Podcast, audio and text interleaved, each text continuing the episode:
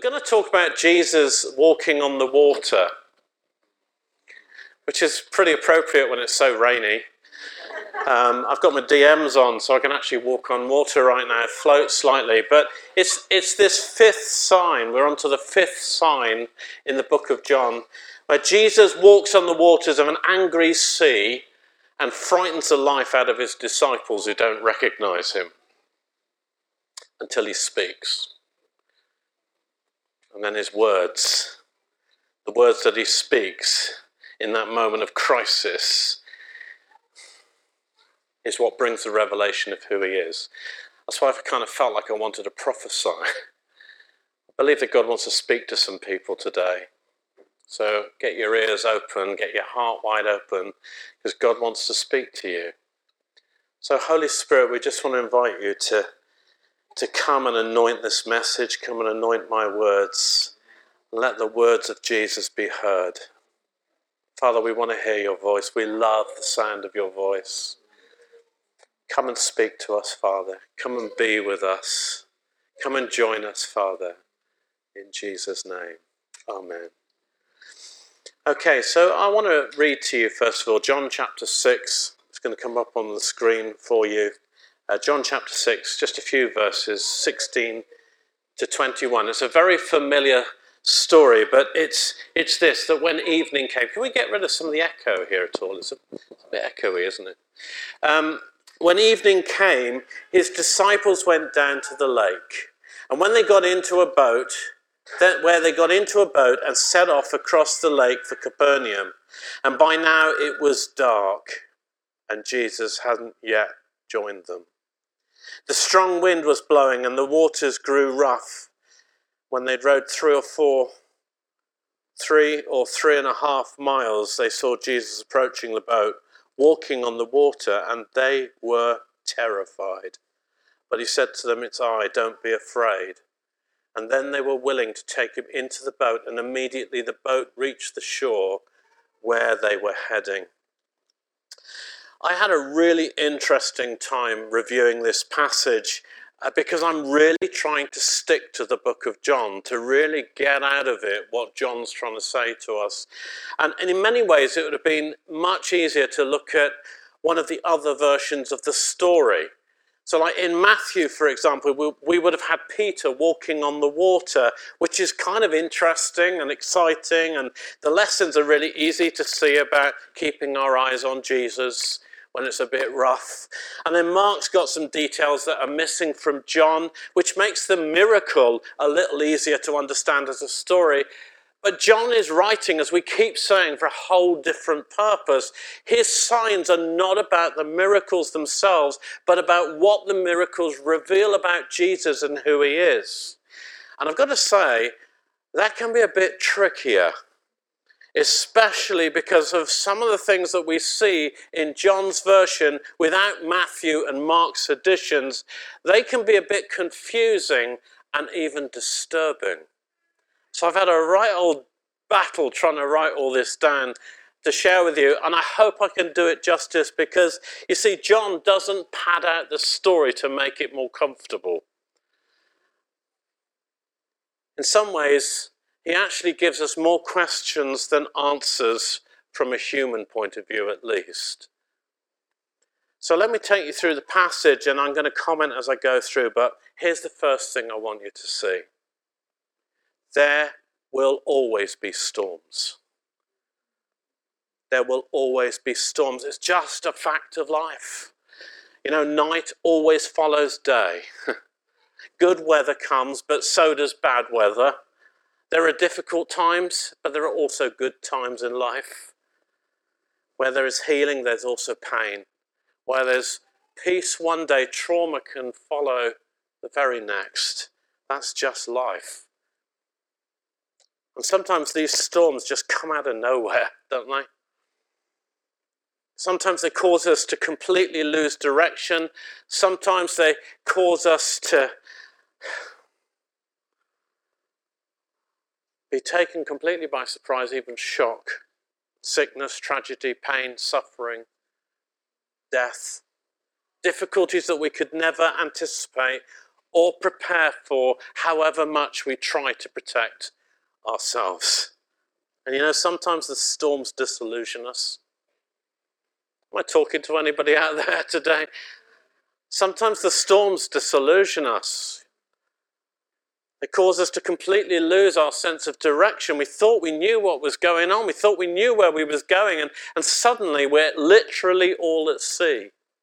Sometimes these storms cause us to be afraid. Sometimes they cause us to doubt. Storms that come threaten to completely overwhelm us and sink our faith, even sink our faith, even to question the existence of a loving God. Anybody? Anybody ever experienced any of that? Storms are going to come. That's what this passage shows us. They're going to come even when Jesus is here. and so we need to understand this, first of all. We need to accept this. Because being a disciple of Jesus, how many of you know, never insulates you from storms, however much peace you may feel that you are entitled to have. Storms are still going to come. But I want you to see this that the storm was never the problem for the disciples. They were used to it. You know, storms were really common in the Sea of Galilee. It's just geography. Storms are going to come, it's just geography. Some would come out of nowhere at any time. It was expected.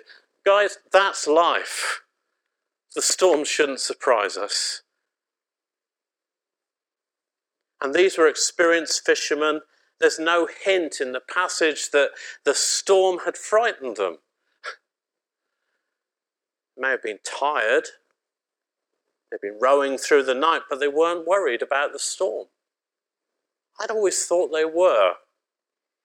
That's kind of how I'd read the passage before, but there is actually no evidence that they were afraid of the storm.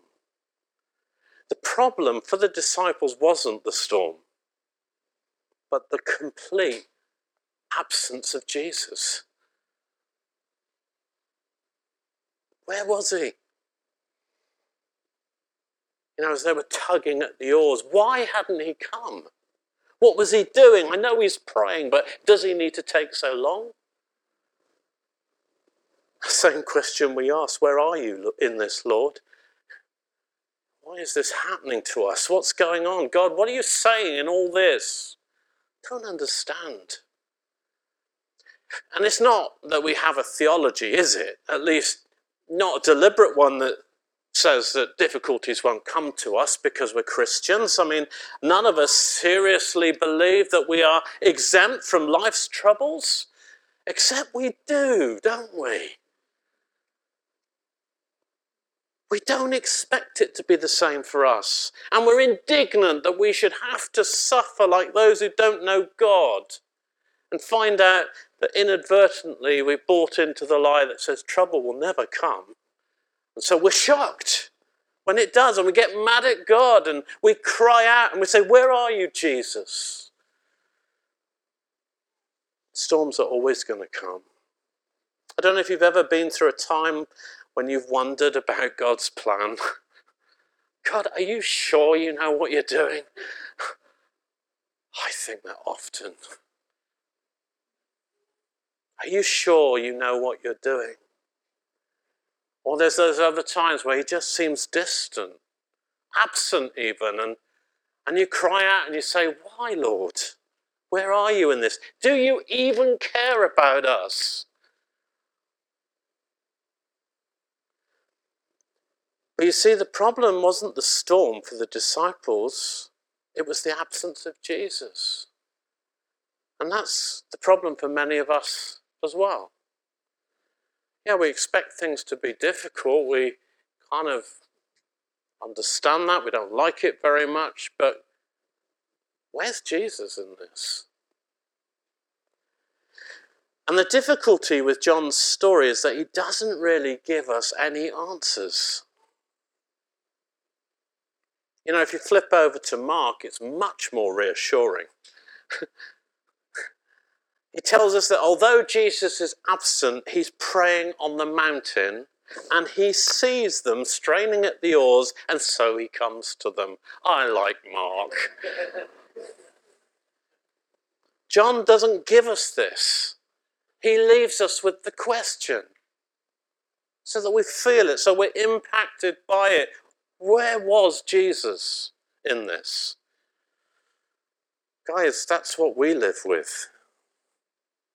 We don't always get to see the backstory of what's actually going on in the heavenly place because he's always interceding for us. You know that, don't you? But we don't always get to see that. Sometimes I find myself pray, saying, Lord, whatever Jesus is praying, answer that, please. now would be good. and obviously, we know that Jesus does eventually appear in John's account. But there's even a problem with that because it's quite confusing. I mean, he comes at the end of the night. Oh, come on, Lord. Why is it always last minute that you come? I've been praying for like how long? And you come at the very last minute. That's number one. And then it's the form that he comes on in completely terrifies his disciples. Jesus, at the moment I need peace, you terrify me.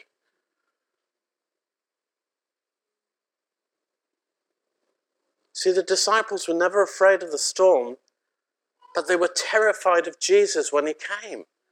Why? Well, it's Jesus' confusing appearance. Ever been confused by Jesus? Why were they afraid of him when he appeared? Well, Matthew and Mark tell us, that's why I like reading the other ones. it's because the disciples thought he was a ghost. John does not make this remark. To sticking with John, he writes for a different purpose to imply something else. Because they were afraid of something that didn't make sense to them about the one they thought they knew. Anyone? Kind of, Jesus, we never thought you were like this. Never thought you'd let that happen. We, we don't recognize you behaving that way. Surely this isn't you. you. You don't do that kind of thing. Surely this isn't how it should be. This is the stuff of intercession, isn't it? Lamentation. Crying out to God, God, why? Jesus, we don't recognize you doing magic tricks, walking on the water. Who are you? I don't know if you've ever had any of these kind of experiences of God. Maybe it's just me, but times when you've asked these kind of questions, even to face disillusionment, and said, God, I don't understand you. I just don't understand you. Why would you appear in this way, like this, and so much later? And, and then when you come, we can't even see you properly in the dark in the midst of the storm. And what we see then makes no sense to us walking on the water. I don't understand that. Why are you walking on the water? That's an uncomfortable thing, Jesus. I don't like that very much.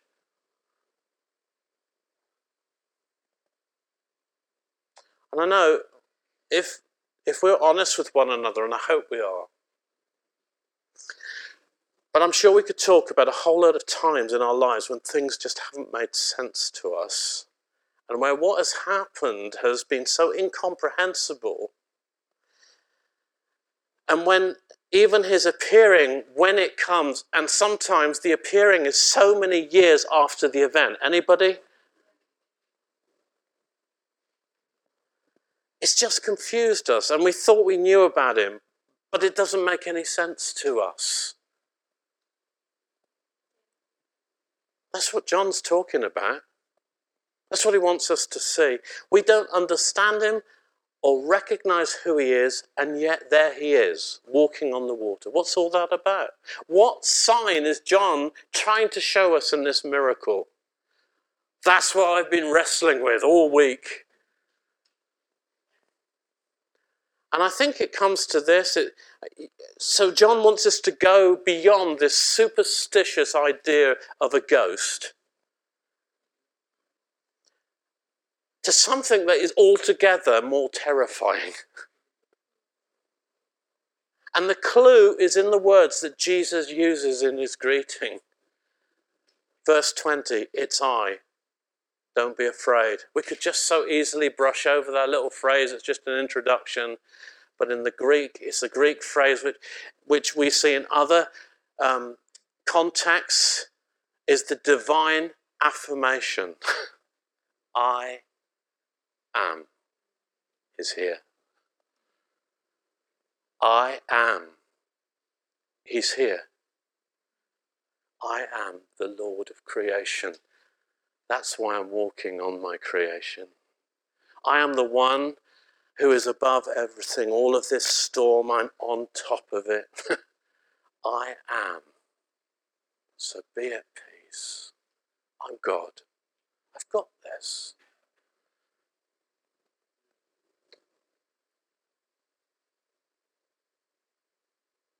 even that storm that just threatens to overwhelm and completely disillusion us, I am, He's here, He's God. So I think that John wants us to see the mystery and the terror of His majesty in this appearance. Of Jesus as God. It's a vision that the prophets of old would have fallen down as dead because the fear of the Lord would have gripped them. Jesus, the man who is also God, you look on the face of Jesus and you see God, and that is terrifying. And John, who wrote the Revelation, saw that face in his glorified position. And I reckon that's why he wrote this. He saw him, the Lord who reigns over everything. He is God. Jesus is God. John wants us to know this. For those that were doubting at the time he wrote, he wrote his book because there were people that were doubting the divinity of Christ nothing new under the sun. He wanted them to know that Jesus is God. Do you know, I love the fact that the disciples don't recognize him like that. They don't recognize what he looked like, but they recognized him from the way that he spoke, from his voice. Jesus told us, didn't he? He said, My sheep hear my voice. They're not going to follow another. They recognize his voice. I think it was the words he spoke, but it's also the way that he spoke. And it says in verse 21 that then they were willing. Come into our boat, Jesus. Come and join us. We want you in the boat with us. And then another miracle happens.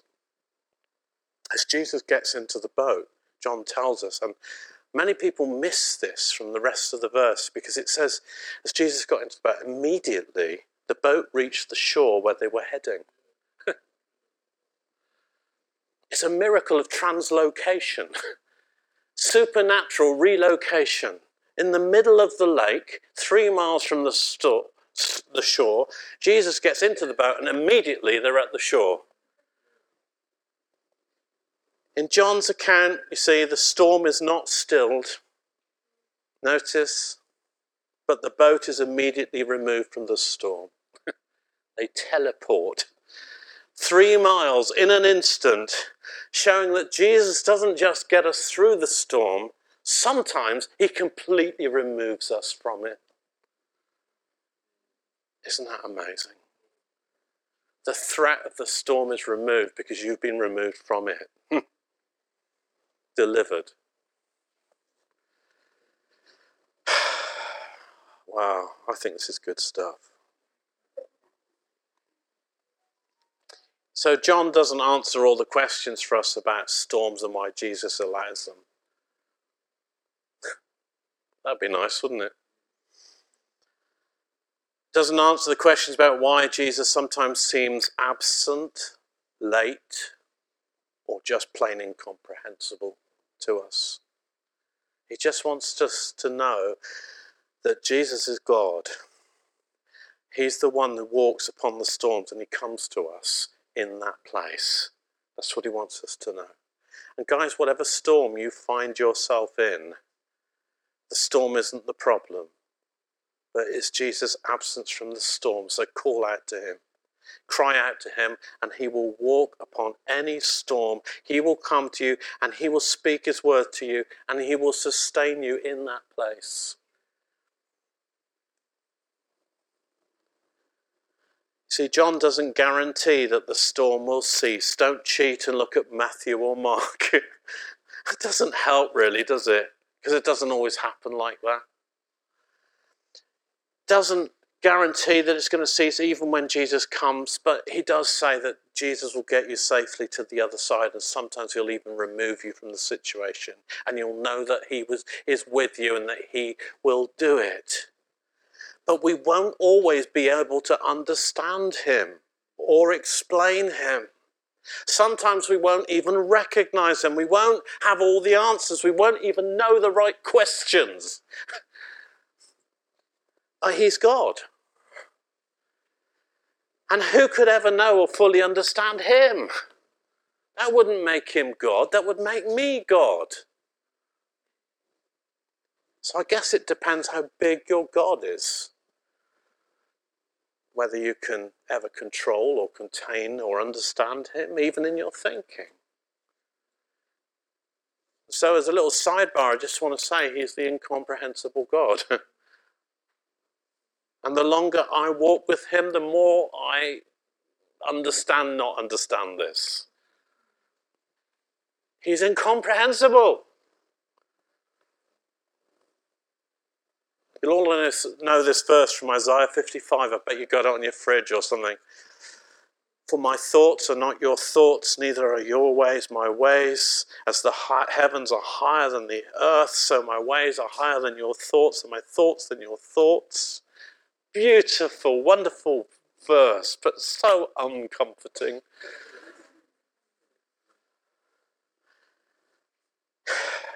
How come when we face those impenetrable questions that life sometimes throws at us, we don't think that this verse applies to us in any way? We'll give it to somebody else when they're going through a hard time and say, I hope that helps you. I don't get it. But we've never come to terms with it ourselves. That He's that out there. He's incomprehensible. And it hasn't even entered into our minds what could have He has got in store for us. We can't even imagine it. When are we going to let that settle in our hearts, that reality? And then we're going to stop getting so disillusioned with Him. Because we get it. Our God is so big. And I might never understand things that happen in my lifetime. I mean, look at Isaiah. They, they wrote this stuff. He didn't get to see Jesus come, and yet he talked about him. Our scale, guys, isn't big enough. We don't have a big enough scale when we talk about God. Do you know what? The best thing that we can do for ourselves and others in a time of crisis is to be honest and say, I don't know. I don't know. I can't explain it. I'm sorry. I don't have all the answers. And if we can't humble ourselves and say that and not think that that's a bad thing, it just means my God's so big I don't get him. We end up being like one of Job's comforters. coming up with all kinds of theories and ideas, or this man sinned and maybe it's that or whatever. Guys, we know how that turned out. You know, when God turned up at the end of the book, he says, None of you got it right. And some of you are in big trouble for what you said about me. That's my Rob version. so, look, here's my advice for getting through the storms lay down your right to understand and simplify your thinking. God, you are always good but sometimes life just sucks. Can we say that together? this could become a new prayer, couldn't it? God, you are always good, but sometimes life just sucks. Please be close to me today. Be close to me, Lord. I need you close to me. I can get through anything if you're close to me. Yeah? So, how do we apply this message to our lives? We've seen that we're all going to face storms. This is a cheerful message, Rob. Thanks for reminding us. Sometimes things are going to overwhelm us. Sometimes we're going to find it hard to find God's presence in those times. And when He does appear late, we're going to find it confusing or even frightening. How do we apply this message kind of suck it up, guys message. Um, well, look, I want to draw your attention to the boat. I really feel like God has spoken to me about this. I want to share with you about this boat. Because look how the disciples were all in the same boat. See what I did there? None of them were excluded from the storm, okay? Just get that. None of them were more blessed than the others. None of them suffered less in the storm. They were together in the boat, wrestling the storm, pulling at the oars, going through the night, crying together, frightened together in the boat. You see, Jesus puts us together for the storms. Matthew and Mark tell us, couldn't resist it, that Jesus made his disciples get into the boat together. He made them. And I, do you know, when I first read this, I thought, that is really unkind. Surely you could have prevented them from going into the storm. No, storms are always going to come. Don't be silly. but he made them get into the boat together, compelling them to be together. It is literally the word. He compelled them to get into the boat together. Jesus always put them together. You notice that throughout the Gospels, he kept putting people together, sending them out on mission together. It's how he trained them. You're going to need to be together. You're going to need one another. Be together. Get in the boat. And so, when Jesus was crucified and the disciples were traumatized, where were they found? Together in the upper room, door locked, fear of the Jews. But they were together. On the day of Pentecost, where were they? Together, in one place, in one accord, and the Spirit came upon them. And when persecution broke out after Pentecost, and Peter and John were put in the prison, what happened? The church came together and they prayed. That's why we have to pray together. There's power in that. And then when they were released, Peter and John were released from the prison, they were beaten, told not to speak any longer in that name. What happened? The whole church again gathered, and it says they raised their voices together in prayer to God. They cried out together in the boat. Getting the picture? And it says that the place where they were meeting was shaken. And they were all filled with the Holy Spirit and spoke the word of God even more boldly together. Because we're in this together. Together. So, what started in the boat continued in the church. A community of people. I could have gone back to Noah's Ark. It started there, didn't it? Right back there, Noah his family, they were together. They got through the worst storm the world ever endured and were kept safe. God Himself shut the door. Get in there. Stay together. Getting the message? Together. A community of people who stand together when storms come. Of course, Guys, do you even understand what the church is about? Do you understand what he's done in putting us together? He says, My presence, my dwelling place is there. Amongst my people, that's where I live. You're going to encounter his presence in the church. Why would you want to be on your own? Why don't you come? Oh.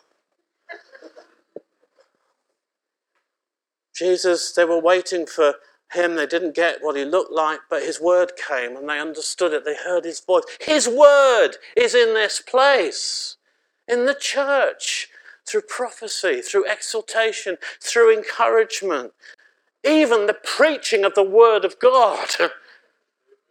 Why would you not want to hear that and be there for it?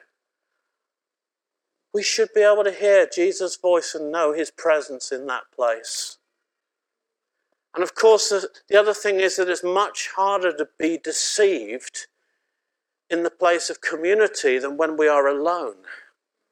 We need one another to balance one another. You know, that's what we've so missed in this pandemic, isn't it? Just not being together. How are other people feeling about the pandemic? I don't know. I can't see them. Don't know. See them on Zoom. Looks weird. Little faces. Where are the legs? Their expressions are strange. Why are they looking like that? Oh, mute. Turn the mute the mute button. Can't even hear what they're saying. That's been our lives the last couple of years. We've not been together, but we've really battled for together because it's so important.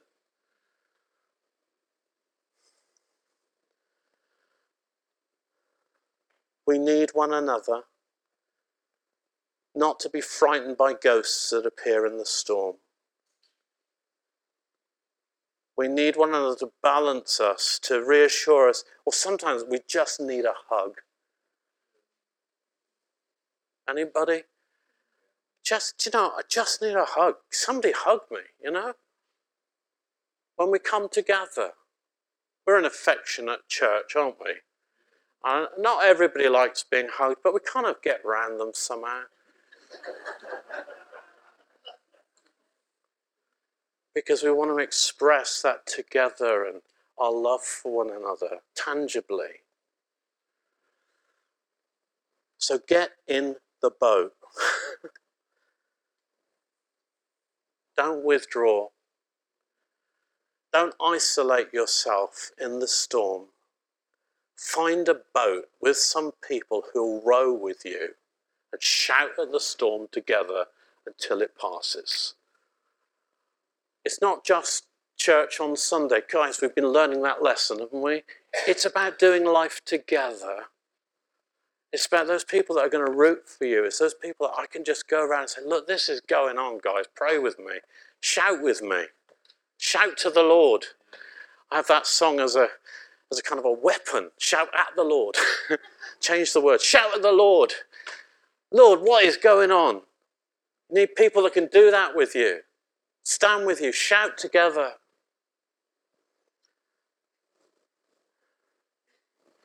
Shout at the storm until it passes, it'll take you to the other side. You know, Peter, I've been, I've been wondering whether to say this, but it's really provoked me. You know, Peter, he got out of the boat. In, in another version, John doesn't mention that, and you'd think, come on, John, this is like the thing. He doesn't mention it. I wonder if he shouldn't have got out the boat. Because he sank and he had to be rescued by Jesus. Stay in the boat, guys. You can stand on water in a boat, it's a bit precarious, but the water's under you. You're safe in that place. Don't get out the boat. Perhaps he should have stayed in the boat. I just throw that out for free. And Jesus t- and John tells us that the boat moves supernaturally from the middle of the storm to solid land on the other side of the lake. There's a second miracle for those who get into the boat to ride out the storm. And I believe that is a picture of the church. Get in the boat. Get stuck into the boat. Build relationship. Build community. Learn how to row together. Learn how to fight together. Learn how to pray together. Learn how to shout together. Learn how to cry together. Just be together. Eat together. Have fun together. But get in the boat. Get in the boat and bring others in who need to come and shelter as well. Amen.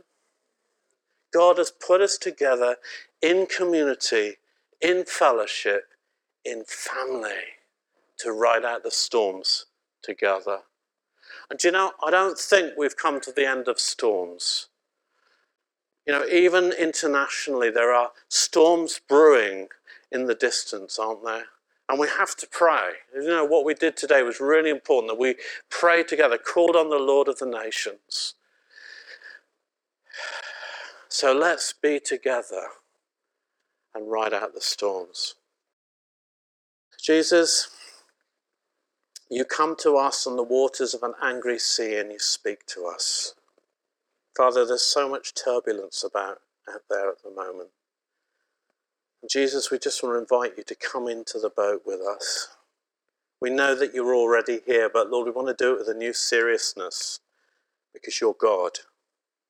Be amongst us, be God to us in this church. Father, I want to pray that you make us a steady ship and the storms that come. And Father, I want to ask you supernaturally to transport some people from turbulence to peace in Jesus' name. Get them through. Some individuals here that God just wants to take through, and there's going to be supernatural healing, supernatural restoration, He's going to take you through the storm and out the other side. Lord, bring comfort. You're the comforter. And the storm, Father, is not the problem if we have your presence. So, Father, we ask you to come. Thank you, Jesus.